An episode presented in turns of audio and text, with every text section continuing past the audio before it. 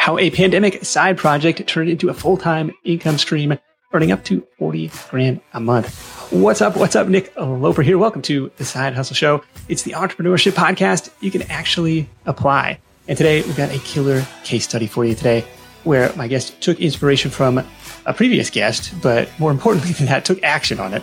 That guest was Alex Goldberg from Finn vs. Finn. He was on episodes 367 and 410 of The Side Hustle Show, where we broke down the model of what we called the modern comparison shopping site. In-depth product reviews and comparisons that help buyers make informed decisions and earn affiliate commissions on those referrals.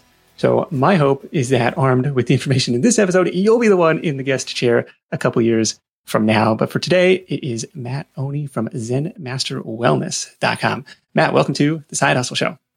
Thanks very much, Nick. Happy to be here. You bet. So you saw what Alex was doing, you saw how much they were earning, and you thought, you know what, I'm pretty good at SEO. I can figure this stuff out. Now, what was the next step? How did you figure out like what niche to go into or the subcategory that you wanted to really carve out a space in? Fortunately, like you mentioned, I'm good friends with Alex. So I was fortunate enough to kind of follow his journey along with Finn versus Finn. And of course, he was also in the health and wellness niche that I'm in. And so I had a little bit of an inside scoop. And Alex told me like, you know, hey, telemedicine, I've been watching the search volume and the Google trends and everything like that. And I'm starting to see an increased lift in kind of all things telemedicine. So kind of based off that feedback, we started looking into different brands and companies that, you know, we could potentially cover on ZenMasterWellness.com. From there, it's kind of just a no-brainer. You know, like I was very fortunate that in a sense the niche kind of came to me. I've always been passionate about mental health in general. I've also been a savvy shopper in general throughout my life. So the thought of creating an affiliate marketing based review site in a niche that I was already passionate about was pretty simple. Yeah, help people make those decisions, point them in the direction that is the right fit. It makes a lot of sense and something that you already have some interest and experience with. Was there anybody else doing it in this space? Did you have any like competitive metrics or competitive analysis going into it? I don't really remember there being that much competition. And the reason I say that is at least the first three articles that I ever published on ZenMaster Wellness, we're covering pretty new brands. And that was nice for me because I was able to pretty quickly pump out some content reviewing and comparing these brands. And even as a very new site, I think within a month or two, and this was a brand new domain, even within like a month or two, I was ranking number one for my focus keywords, which anyone who's fairly familiar with SEO knows that that's pretty rare. These ended up being very lucrative keywords. And here I was, a brand new website ranking first. So in that regard, competition was pretty scarce. Obviously, that's changed a lot nowadays where I'm kind of up against Forbes and Healthline.com and everything. But at the time, it was very much a right place, right time benefit for me. Yeah, this is the advantage that a scrappy solopreneur kind of has over these bigger media brands, is that you can be first, you can be early to some of these up and coming brands that you know are going to have, maybe they don't show a lot of search volume in this particular keyword research tools today, but you know it's coming. And if you can be early on those, you kind of hopefully dig yourself in an entrenched position in the search results, you start to build some backlinks, start to build up some authority there. And that's something that Alex and Healy talked about, and it's something that Tammy Smith talked about as well for Fit Healthy Mama, I think was her site. Kind of being an early adopter, kind of skating where the puck is going to a certain extent. And I don't know, do you have a process for, you know, coming up with, you know, what are those up and coming brands? You know, you're looking at the venture capital raise, like, oh, I know they're going to be pumping some money into marketing soon. So let's go and create that resource. That was exactly our strategy. So I subscribed to probably 4 different email newsletters that would publish, hey, here's a new list of companies that just raised, you know, X dollars. And I would sift through those newsletters each day and then just got to give them the eye scan, right? Like if they're in my niche, great, add it to like the first column and then look deeper and decide, okay, well, are they direct to consumer? Are they B2B? In my case, I kind of flock towards the direct to consumer ones. So it was very much a research driven process, whereas Nowadays, it's kind of flipped, and now I get countless brands reaching out to me in my inbox and saying, hey, we'd love to work together. So that was our strategy early on. It was very useful. Okay. And you said within a matter of weeks, months, like can you have a sense of how long before you started to see first meaningful traffic or affiliate income? Probably within 2 or 3 months, I would say. We published one article in particular that was a comparison of 3 different at-home smart gyms. We've seen commercials for them on TV and things like that. Mirror by Lululemon is like the biggest one. Anyway, somehow, it still amazes me to this day that it wasn't covered, but somehow I was like one of the first, if not the first, to that piece of territory. And I wrote a really killer article at the time, and it just blew up. You know, this was the first time where I had obviously been casually checking GA for traffic trends and stuff, but this was the first like real spike, like, whoa, what just happened? And there was just a ton of search volume for it. And I think so if that was July of 2020. Yeah, it's like peak pandemic time, like everybody's working out at home. Like it's a great space to be in. Yeah. Timing was excellent. But I actually didn't have, I didn't have affiliate partnerships in place with all 3 of those companies yet. Eventually that did happen. But if that was July, I don't think it was until September or maybe October of that year before I actually saw my first dollar of affiliate income. And that was pretty awesome when I did. Even that, I want to caveat that's still pretty fast. We hear stories of being like, well, it was really, 9 months before we got my first commission check. It was the 12 months, and really kind of year 2, it starts to take off, and year 3 is kind of a inflection point. It's like, sometimes it takes a long time, but by being an early contributor to the content surrounding these different brands and capitalizing into that, existing demand, or capturing that demand rather than trying to create something from scratch. Like, here's why you need a home gym. It's like, no, I already want a home gym. I'm just trying to decide which brand is going to be the right one for me. So I'll give a couple quick plugs here. If you're ready to start a site of your own, Side Hustle Website is where you go. That's my free guide on how to get yourself online quickly and affordably. And if you're new to the show, thank you for tuning in. Of course, I would love to have you binge on the entire 550 plus episode archives, but I also understand that might not be realistic. That might not be the fastest path to get you where you want to go.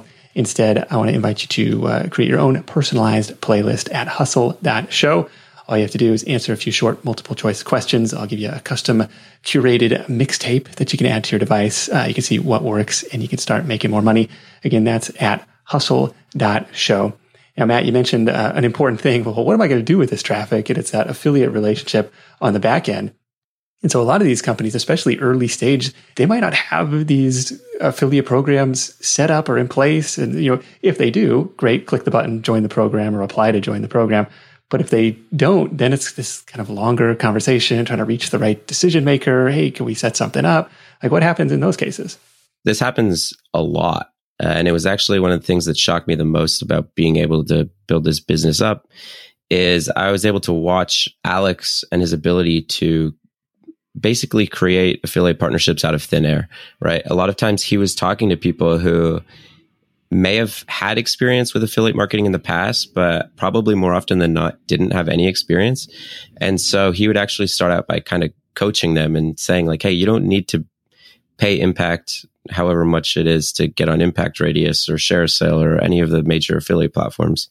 He walk them through the process of just, hey, we could just use Google Analytics for this kind of thing. And you could just set up click tracking and we can report on a monthly basis and we'll invoice you accordingly.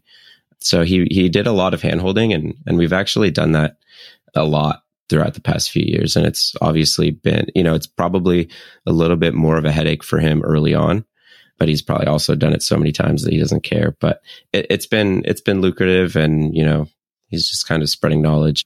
Well, I think that's an important point to pause on because that limits the competition in a way where, the easy button, webmaster is looking for that off-the-shelf affiliate program through Impact, through ShareSale.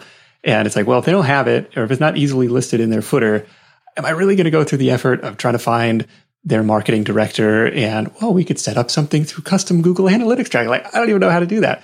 So by going through those extra steps, you're like, okay, now not only do we have that relationship that other people, maybe they're not going to create that content because they don't have that relationship. And now we can go out and not only create it, but monetize it as well. And it's, you know, it's kind of a no-brainer because it's like a performance-based thing. Affiliate marketing is like, well, you know, what do you typically pay to acquire a customer? Great. We can match that. Here, let's go. So that makes a lot of sense. And now today you've got brands reaching out to you. Do you end up charging like a flat fee or like, hey, send us some product, you know, for a flat fee, we'll, you know, build out this listing, or do you still do everything kind of on that affiliate performance basis? First and foremost, if there's a brand that we stumble upon and we're like, you know, like it's hot, they're advertising a lot. We check the search volume. It's great. We think it perfectly aligns with our niche. We'll just sprint after that, right? But unfortunately, those are kind of a diamond in the rough a lot of times. So in the instance that a brand reaches out to us, if we have bandwidth, and that's to say, if our content calendar isn't like too backed up, then sure, we can fit them in. You know, it might be in 2, 3, 4, 5 weeks.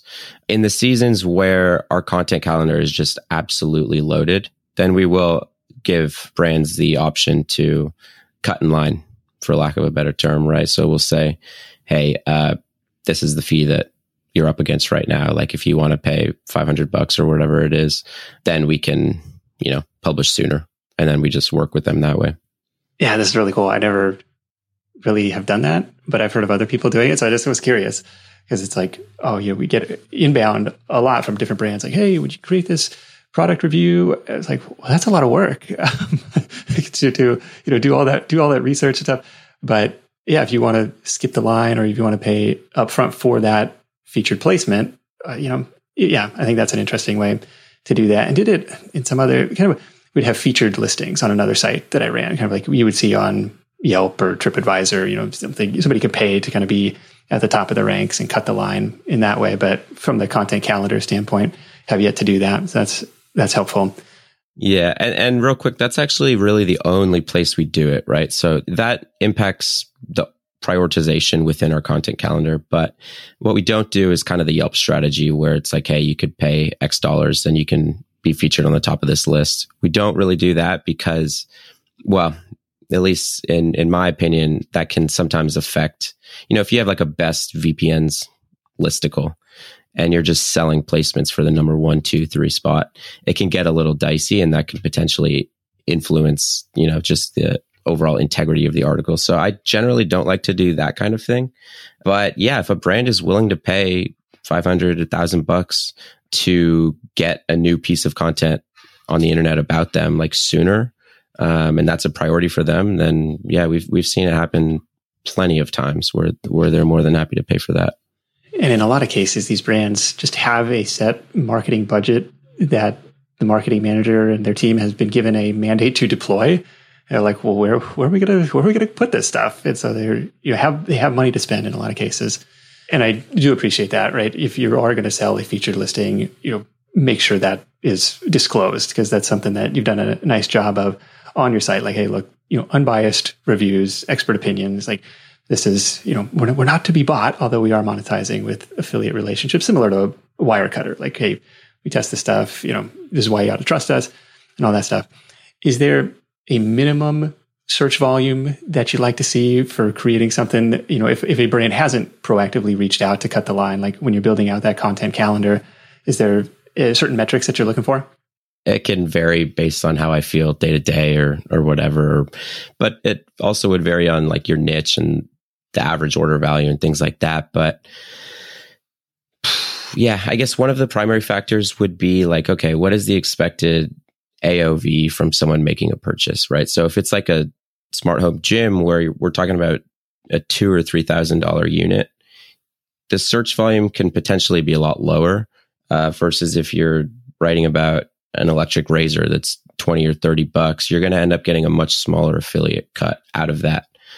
So ideally, you would like to see a much, much higher search volume because you're just going to need more readers to that article, right? So with that being said, there are like certain search volume metrics that stick out in my mind. For the most part, I would look for a search volume of like 400 searches per month. That would be great. Like if I saw 400, and I would use the Google Analytics keyword planner tool generally instead of like Ahrefs or anything like that for precise search volume metrics. But if I saw like 400, I'd be like, great, this is worth my time. It's going to go on the content calendar. 200 would be a stretch. 800 was that magic number where it's just skipping the line, going straight up to the top of my content calendar. But of course, those metrics, the search volume itself isn't the only variable at play. Yeah. You paying any attention to the competitiveness metric or that side of it? Yeah. So I know Ahrefs, and I'm sure all the other SEO tools out there give some sort of competitive metric. I usually don't even look at it because I don't like to be overwhelmed by the infinite metrics that they do give you. Sure. But I'll go with a gut test. So I'll just plug that keyword straight into Google in an incognito browser and feel things out myself. So then I get a few. And generally, you know, as you build your site out more and more, you have a feel for like where you're reasonably going to rank. Obviously, your intention is to always, always, always create the best possible piece of content on the internet for a given keyword. But we all know that that's not really enough. Like a lot of times, I'm not going to beat Forbes, right? Right. Even though you may have more topical authority because they go so broad, but it's just, you can't compete with that level of domain authority. Yeah. You never know. I have beaten, you know, PC Mag and Insider and big websites before, but I don't know why. You know, I just have to kind of go based off what I do think I know about SEO, because obviously no one's a SEO guru. But yeah, I go with that gut test, and I just look at SERPs myself. And if I say, hey, I think I can rank number 3 for this, then of course you can kind of backtrack and say, okay, well, I could expect whatever 10% of those searches to click through to my website. And then it's like, okay, well, if that has 800 search volume, I might expect 80 per month. And then depending on the product or brand itself, then I can at least start to guesstimate how many page views and how much affiliate revenue might come from that. It's just a guessing game. That's right. And you end up ranking for all these long tail variations. So even if it says, you know, the search tool might say 400 searches a month, like, you could end up getting 10 times that volume of traffic for all the different variations that may or may not be included in that volume. And I like this incognito browser test. You kind of get a sense of like, well, who am I realistically up against? I look at those specific titles that they're using. Well, is anybody targeting this exact variation in their titles? Like, if not, that's a good sign. If there are, you know, forums, you know, are there Reddits, you know, Reddit threads up there? It's like, oh, okay, that might not be super relevant topical authority. That might be something worth tackling as well. But how many are, I mean, there's, it appears from the outside looking in, like hundreds of articles. They're all like really in depth. Like, do you have a sense of the volume of content that you created here?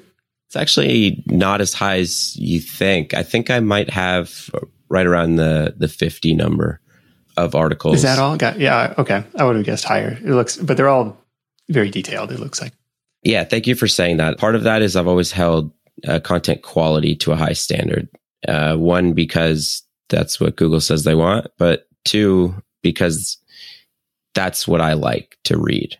And my approach to publishing content has pretty much always been, I like to write in a way and create content in a way that I myself as a reader would enjoy. And that presents itself in multiple ways. Like, obviously it should be entertaining. I don't really hold back from making jokes or letting the, you know, occasional swear word through.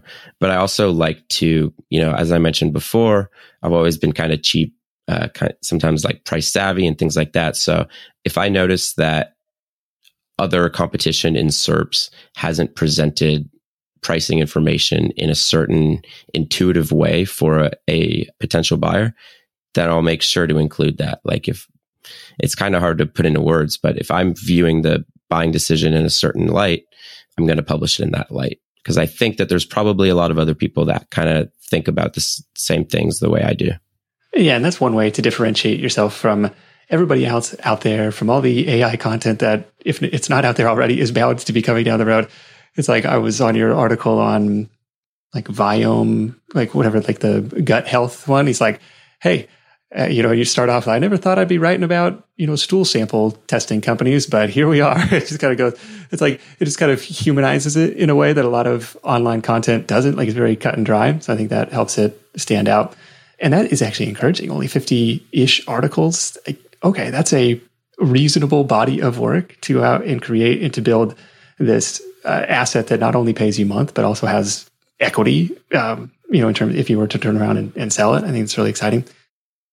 If you travel a lot for work or for vacation, you might be familiar with that feeling you get knowing you're leaving your space unused for long periods of time, and you're still paying for that privilege.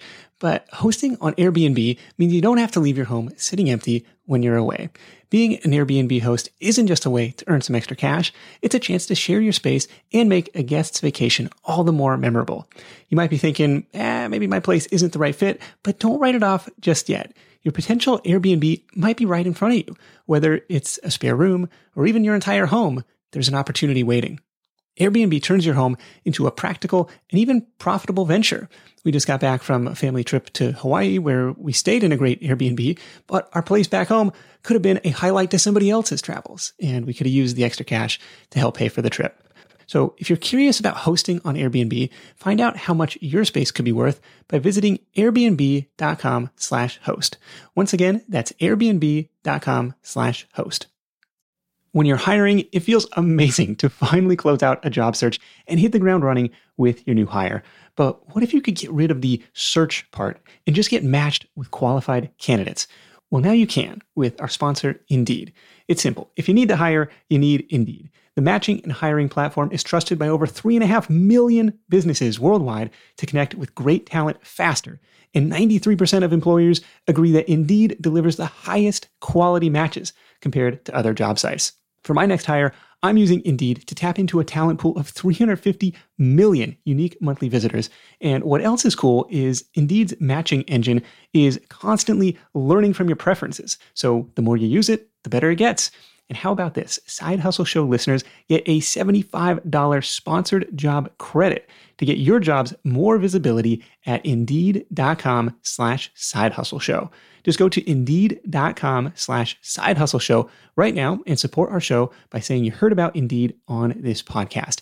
Indeed.com/Side Hustle Show. Terms and conditions apply. Need to hire? You need Indeed.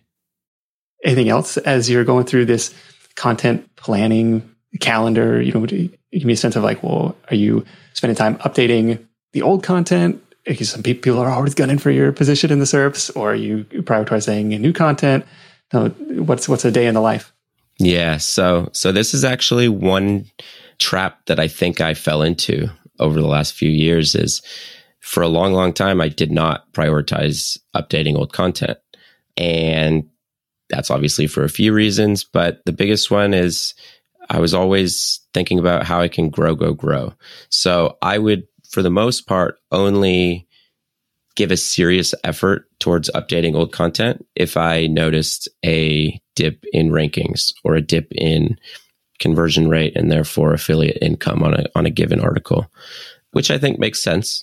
I think a lot of people would have done the same thing, but pretty much beginning this past December, I met with Alex and our content editor, Jane, and we made a really serious push towards, like, we saw that our content had gotten a little bit stale and there was no like cohesive brand along my very first few articles and the ones that I was publishing in December. And so it's kind of just like a wake up call. And it was also around the holidays where we thought we had some time to do this push. And we actually did spend a lot of time towards updating our existing content. Obviously, it's nowhere near done. And we do also need to make sure that, like, moving forward, we need to be updating content on some regular cadence. But I think it is super, super important. And obviously, it comes right back to, like, if we want to be creating the best content out there, we can't just update content when a brand changes their logo or when there's like a serious pricing change, but you got to be on your game always. Yeah. You almost have to sign up for the Google alerts for all these different brands, the newsletter lists for all these different brands, just so you get a sense of well, what are the new features that they've added? You know, what are the pricing updates? You know, just to be on the pulse of that, because, you know, the other people are updating that stuff. It's like, well, I don't want to read the, you know, Apple Watch review from 2017. I want the 2023 version. And it's like, in kind of being able to have that last updated timestamp in the search results, I imagine influences the perceived relevance and the click-through rates and all that jazz. So it becomes a work in itself to just to keep everything up to date as that body of content grows. But that's helpful. And so you mentioned you got an editor on your team. Are you doing most of the writing yourself? You have outsourced writers. How do you approach that? When I started the website, I was doing everything myself. I was writing, I was editing, I was creating the blog posts themselves. We'll say that was maybe for the first 10 articles because it's a nice round number. From there, I was like, okay, well, my content calendar is only getting bigger, so I need some help. So I would just hit up friends or like make an Instagram story and be like, hey, does anyone want to make, you know, some beer money? You want a couple $100? I templatize instructions on like how to write an article. For the most part, they were basically doing all of the research for me, which was a huge value add. But then from there, because I had gotten a lot of positive feedback on my style of writing, I would take their draft, but it was essentially a lot of research, and then I would edit that myself and publish it. And then from there, the logical next step was to actually find a third-party freelance writing service that I could use. So I ended up choosing one of those, formerly known as ContentFly. I think today they're called Draft. They've been super good. It's like, I don't know if it's a productized service or if it's an actual agency that staffs in-house writers. But regardless, they set me up with really talented writers who are able to pump out articles pretty quickly. And then we have Jane to edit them from there. Okay, that's a new one for me. Draft is someone that I haven't heard of. It's a constant pain point for me. Like, I've got this long list of, you know, keywords I'm reasonably confident that I could rank for, but every time I look at it, it's like, well, that's going to take 4 or 5 hours. It's like, well, you know, is there somebody else who could create this as well or better than I could? And, you know, I could go through that editing process, and maybe that's faster than just starting it completely from, you know, blank page, blinking cursor. And then there's this element of content marketing ROI, where if I'm paying $150, $250 for this article to get created, like, I've got to have a sense of, you know, the potential break-even window on that. Like, how long until that turns into a profitable endeavor? And if you're doing a ton of content volume wise, and it's like, well, I'm cash flow negative in the near term. Like, do you think about that in any way? In the back of my mind, I definitely do. Right. So I know that there is a cost associated with writing any piece of content or allocating any existing resources towards. But no, because I've done, you know, in the keyword research phase, I'm kind of doing all of that auditing and saying, okay, this one's going to be worth our time. This one probably not. Maybe we could put in the very back of our content calendar, but I've already kind of sorted through the list at that point in time. And so inherently that I've already done that kind of calculation of like, okay, it's worth $150 or $200 that we are paying for the writing. Could I do more of that? Yeah, for sure. Could I do more like general ROI analysis of all of our different marketing efforts? For sure. Yeah. But, you know, there's only so many hours in the day, and that just hasn't turned out to be like the largest priority. Also, the one thing I will add to that is, for a long time, Zen Master was a side hustle for me, and I was just loving it, right? Like, we were pushing really good numbers, and for the first time ever, I felt like financially free. And so the thought, and everything was going great, you know, number was just going up and to the right. Like, yeah. So I fell into the trap of like, I don't need to reinvest like profits into the business. Like, everything's going great. Like, sure, I have outsourced writers now, and they're making my job way, way easier, but I didn't need to make any like huge financial investments back into the business. Today, that has changed a lot. And of course, I wish I had reinvested profits a lot sooner. And part of that, now that we're, you know, reinvesting a lot of money, we are spending a lot more time on like the ROI analysis of our marketing efforts. You say the the picture has changed a bit. I mean, the site has lost rankings, lost traffic, lost revenue. What's going on? Traffic in general is down for sure, but that's not super alarming. Obviously, there are a ton of different factors that can go into lost traffic and lost rankings.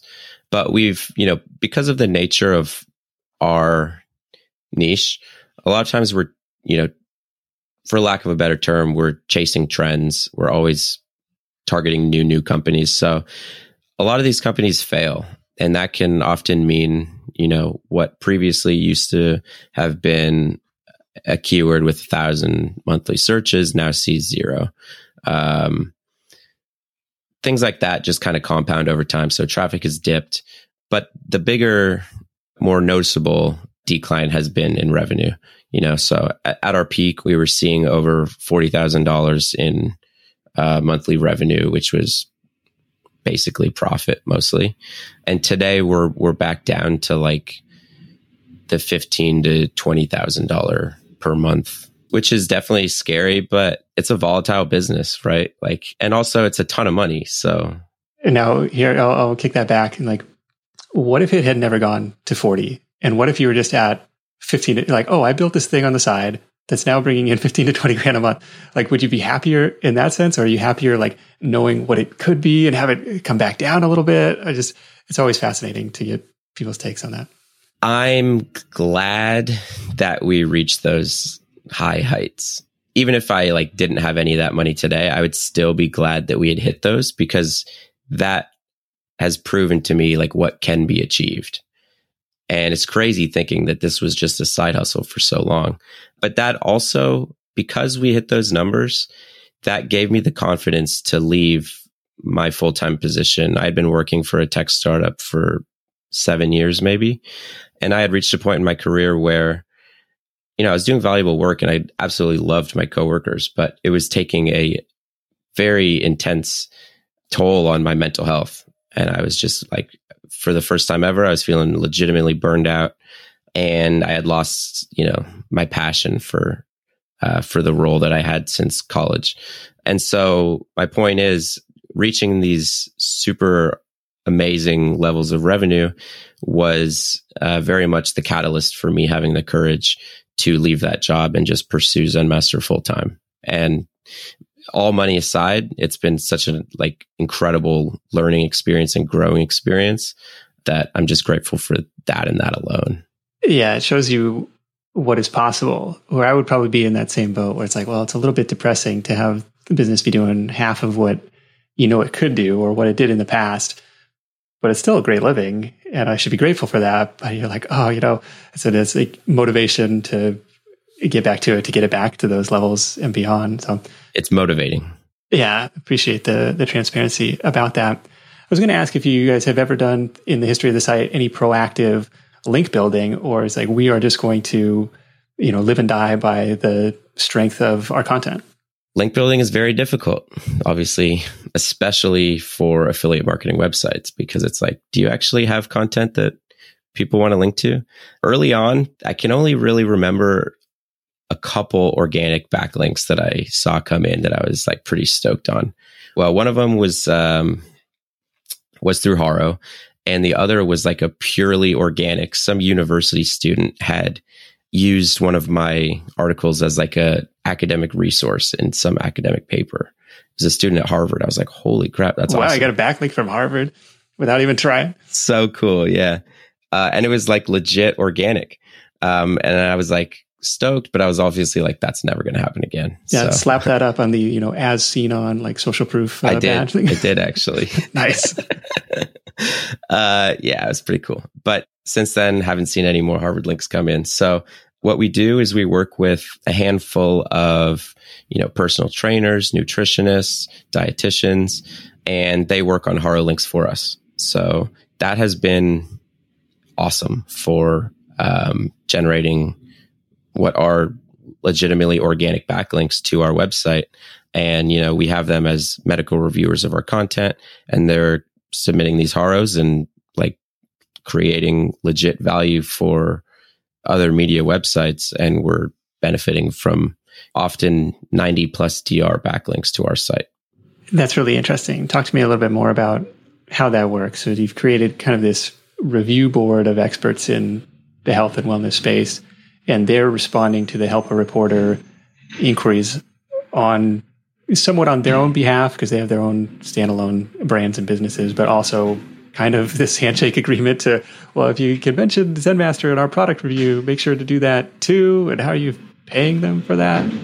Yeah, so it varies on who we're working with, but I mean, it could be as simple as we pay a monthly fee for them to contract out and submit HAROs on behalf of ZenMaster Wellness, right? Like they are a member of our review board. In that sense, they're absolutely a member of our team.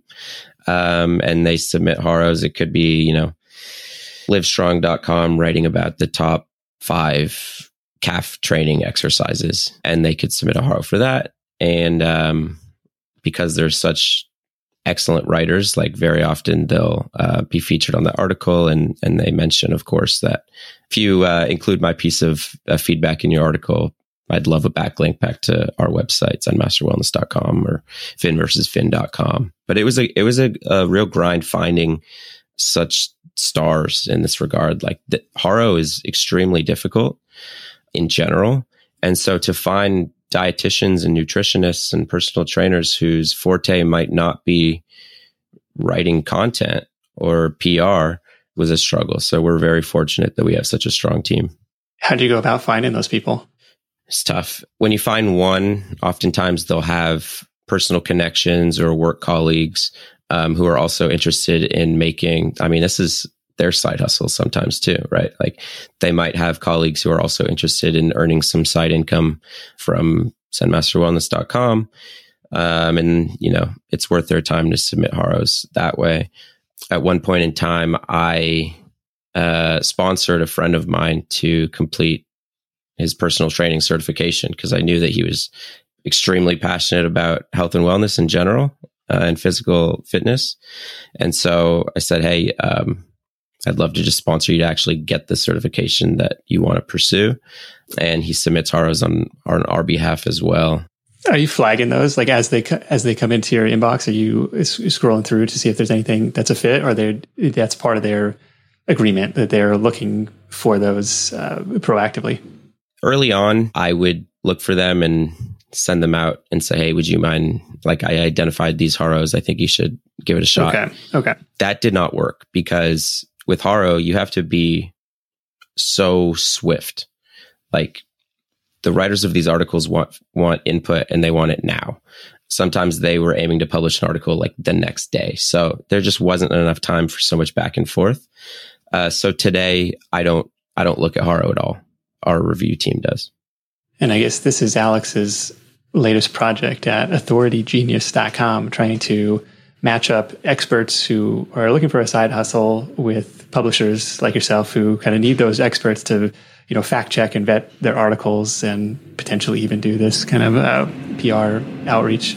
So check out authoritygenius.com. We'll plug that for him. Anything else on the link building front? That is definitely our primary and maybe only link building strategy. Cool. Yeah, it's tough because they want some level of authority. The journalists do, so they can say, well, at least this person is an expert in their field. And that's been my experience with the helper reporter inquiries, where I kind of will see those, and I have my little Gmail filter where, you know, if it contains the word side hustle, make sure to star it. Otherwise, I'm probably not going to read it. But if it does come through with a star, like, okay, there's somebody's asking for some side hustle input here, I'll go ahead and throw my hat in the ring. And when I do reply, I'll kind of lead with the credentials, like, hey, I've been hosting this podcast for the last 10 years. It's an award-winning blog. I've written multiple books on this topic. There's a community of 100,000 people. Like, try to like really pump myself up in the eyes of this person for what really is just, you know, who even knows. But they want that perceived authority, so they're not going to get in trouble for citing some random Joe Schmo with a website. So that's helpful.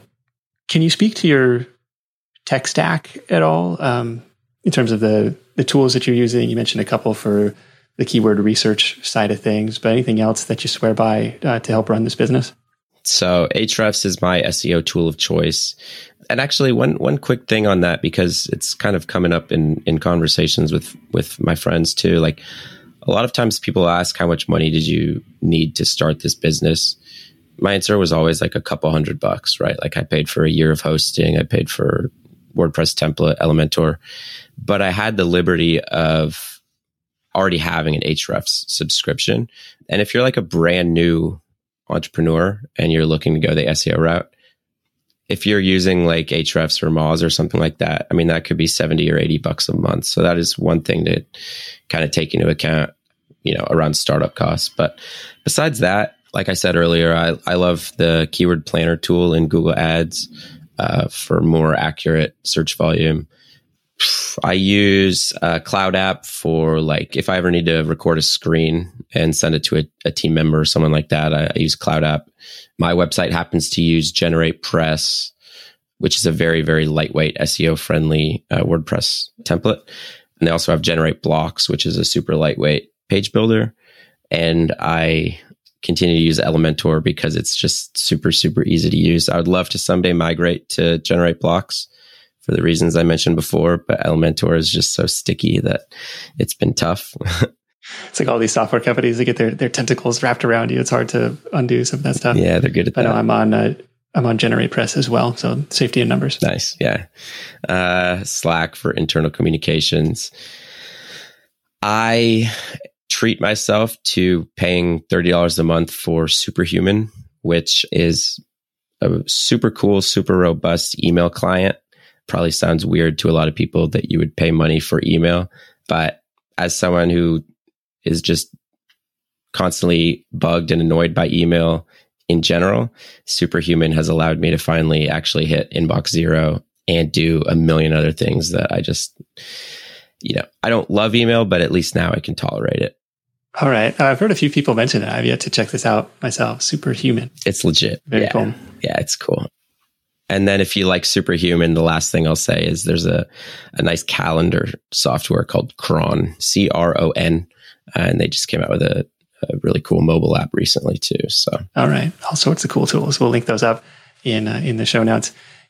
One of the toughest parts about starting and growing your business is figuring out how to build relationships. As you know, people are more likely to buy from and do business with people they know, like, and trust.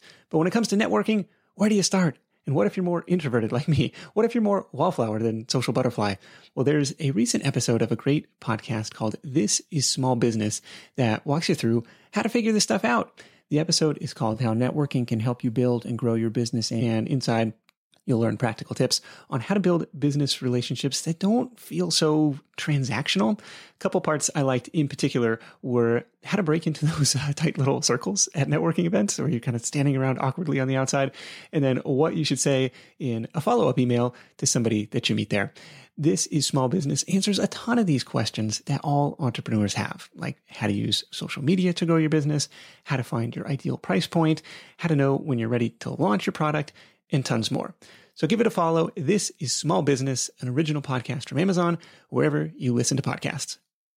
This edition of The Side Hustle Show is sponsored by Squarespace. Squarespace is the all-in-one website platform for entrepreneurs to stand out and succeed online. That means whether you're just starting out or your side hustle is already growing like crazy, Squarespace takes all things website-related and makes them easy. I want to highlight a few Squarespace features for you. One I knew about and a couple I didn't. First off, where Squarespace really shines is this huge library of professional website templates.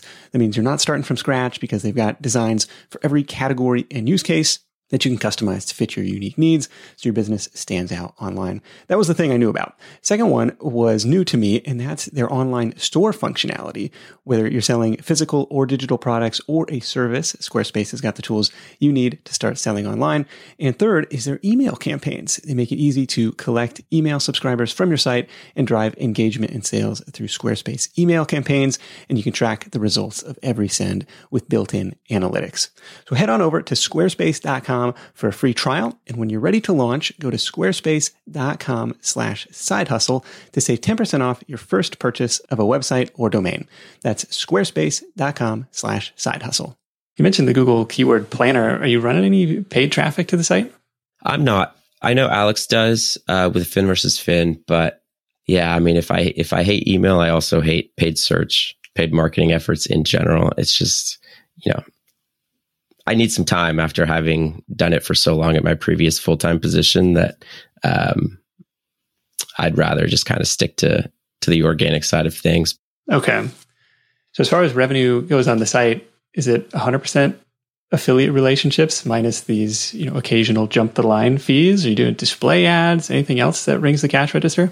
It's affiliate income. Like you said, there's the occasional cutting the line and or paying for a display ad placement of some sort.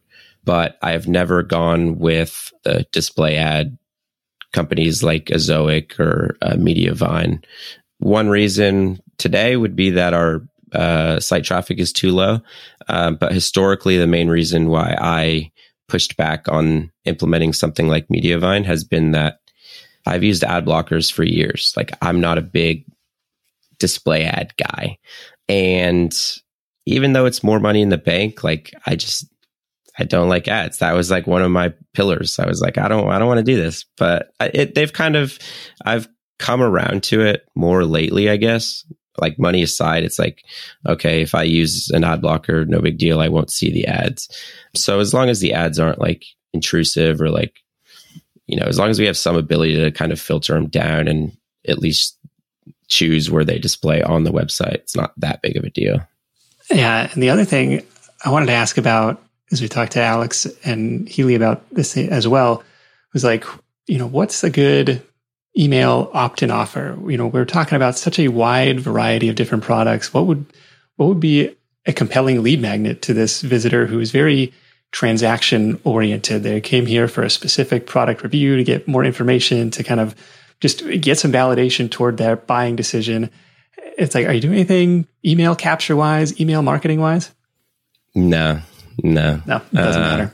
Okay. Yeah, well, no, it does matter. It very much matters, I think. And please let me know when you figure out a good lead magnet there. But, you know, my hunch is that, again, it comes back to like, how can I deliver legitimately quality, useful content to my readers, right? The reason I haven't spun up a robust email marketing program has been A, bandwidth, but B, also like, I just haven't felt as though I have that many interesting things to force my way into someone's email inbox. You know, like, obviously I could advertise like exclusive deals on brands that people have proven that they're already interested in, but it kind of stops there. I think that, you know, when I eventually do take on the email marketing initiative, like I should, it's probably going to involve some sort of digital content that I could just share for free, right? So like, the first thing that comes to mind would be like, how do you, like, you know, a little PDF document that can give you, like, you could just keep it handy on your desktop, and it can just remind you of like the top tips for maximizing your virtual therapy, right? Like, I started virtual therapy a few weeks ago, and I was kind of in that boat myself where I was like, I've never done this before. I haven't been to therapy in years anyway. So I got to my second meeting with my therapist, and I was like, do I come prepared to this? Like, what do you want to talk about? She's like, I don't know. What do you want to talk about? So I think if you could just share like something like that with people, obviously you could include tips from an actual therapist or psychiatrist, and it's free. Like, sure, I'll give you my email for that. That sounds great. Yeah. Something that, you know, appeals to this broad health seeking, self-improvement type of audience. And yeah, it's hard to say, well, what would be the immediate ROI on that, where you could, you know, start to curate helpful articles, you know, on that every week. And it's just another touch point to say, when you have the next review product, or you have something that might be compelling or interesting to them. And even you start to collect, you know, the user feedback, you know, over time, like, oh, this person bought that home gym through our link. And, you know, now it's 6 months later, you know, these are the results. You know, you now have kind of that user generated content piece of it that the other sites aren't going to have. But yeah, definitely a long-term play that may not have immediate ROI. And then the other thing I was curious about was, is this 100% written content? Is there a video component? Are you doing anything YouTube-wise? No. And it you know, it's good of you to mention it right after email marketing, because it's another area that you can't argue the value of video and YouTube. I'm someone who doesn't pay for Netflix. I don't pay for Hulu, nothing like that. But I do pay $15 a month for YouTube Premium. Like, I absolutely love it. Spend all day on it, even if it's just, you know, background audio. But there's so much work that goes into video creation. And of course, I could outsource a lot of those specific responsibilities. But there's also the factor of, like, I don't like being behind the camera. So how am I going to approach that? Like, yeah, it's going to be the personality for me. Yeah. Like, it's really tough. And it's just, there's a lot of different questions that you have to answer that you don't necessarily have to answer if you're just making a blog with written content. But, you know, there's plenty of evidence out there also that, articles that include YouTube videos tend to perform quite well. And also, we're seeing an increase in Google's decision to serve up videos, whether it's YouTube or TikTok videos, in SERPs for certain queries. So yeah, it kills me that I don't actually have a presence on YouTube or whatever, but I would love to someday. And, you know, if ZenMaster, knock on wood, if ZenMaster just died tomorrow, then I think I would not pursue a full-time position and I would just jump straight into YouTube. Yeah, I'm sure there's somebody listening who either will raise their hand and offer to make those videos for you as their side hustle, or somebody would be like, hey, Matt, come on, you know, there's these AI tools that will take this article that you've already written and, you know, turn that into a YouTube video with a, you know, voiceover. You don't even have to show your face. I'm sure something like that, if it doesn't exist, may exist shortly. Well, Matt, this has been awesome. What surprised you the most over the last couple of years of building and growing this thing? The biggest thing that has surprised me is, like, all I had to do was put the time in. Nothing that I do is rocket science. I know a lot of people on your show have said that, but truly it's not. You're just putting the time in.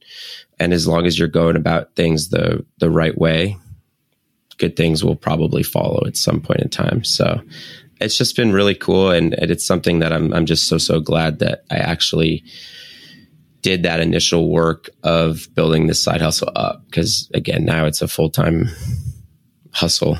Yeah, it's a great business that, you know, it's not totally passive, because like you said, well, I'm still working on it and improving the existing content, creating new content, but it's definitely time leveraged in that I can create this article and have it sit out there for months or sometimes years at a time, driving traffic and revenue. And by the way, while it's doing that, it is also adding equity to the business where, okay, even at $15,000-$20,000 a month, that's still a multi-$100,000 asset that you built. And, you know, if that revenue doubles, all of a sudden that equity component doubles as well. But what's next for you? Where do you want to take it for the rest of this year? I'm focused on scaling the business throughout the rest of this year. So I hired a virtual assistant just the other day who's helping me manage, like, a lot of the website and also the entire design component of the business, which is an area that I have not previously focused. So I'm just looking to scale wherever I can, delegate different tasks outside of myself, empower people and teach them everything that I know, so that just hopefully frees up more time for me to actually focus on things that I need to be focusing my time on. Yeah, very good. I think that's something that resonates with me too. This never-ending task of scale and delegation, and, you know, where's my time really best spent? What could I delegate and outsource and work smarter instead of working harder? But again, Matt, appreciate you joining me. ZenMasterWellness.com. Check him out over there. Let's wrap this thing up with your number one tip for Side Hustle Nation. Trust the process. There's nothing wrong with just having a little bit of complete blind faith in the mere possibility that things could really take off for you. Like I said, this was just a little pandemic side hustle for me. And now 3 years later, doesn't feel like 3 years, but 3 years later, I've built a legitimate business up and I'm working for myself, and it's been the greatest thing ever. But truly, like, I kicked this whole thing off as a way to build some side income. But it was, other than that, complete blind faith. If you told me that 3 years later I was making $200 of beer money per month, I'd still be stoked. Like, yeah, that would have been a legitimate win. So who knows where the ceiling actually is? Just chug forward and make yourself proud would be my advice. Yeah, very cool. Trust that process. Putting in the time, I think that was really interesting. What's the most surprising thing? It's just, you know, how simple it necessarily was, just putting in the time and having, you know, following, of course, the SEO best practices and building out super helpful content that, again, is in depth. But not when you said 50 articles, it's like, oh, you know, when you frame it that way, it's like, that's not that much. I could do that. It seems more achievable. And especially if I'm tackling that niche from a bunch of different angles and, you know, building that topical authority up. I think that makes a lot of sense. So again, ZenMasterWellness.com. Check them out over there. If you are ready to start your own website, sidehustlewebsite.com is where to go. That's my quick video series on how to get yourself online quickly and affordably, sidehustlewebsite.com. If you're new to the show, thank you for tuning in. I would love to build you a custom curated playlist. Just hit up hustle.show, answer a few short multiple choice questions, and we'll get you on your way with that personalized playlist that you can add to your device. Start making more money today. Again, hustle.show for that one. Big thanks to Matt for sharing his insight. You can hit up sidehustlenation.com/deals for all the latest offers from our sponsors all in one place. Thank you for supporting the advertisers that support the show. That is it for me. Thank you so much for tuning in. If you're finding value in the show, make sure to text it to a friend. Hey, check this thing out. Until next time, let's go out there and make something happen, and I'll catch you in the next edition of The Side Hustle Show. Hustle on.